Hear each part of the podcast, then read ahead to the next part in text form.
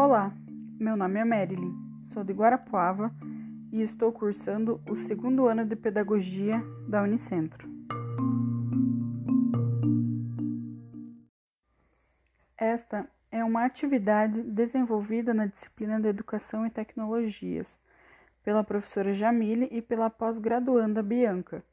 A ideia é desenvolver um podcast que pode nos auxiliar em sala de aula, trazendo discussões e informações acerca do tema a ser tratado.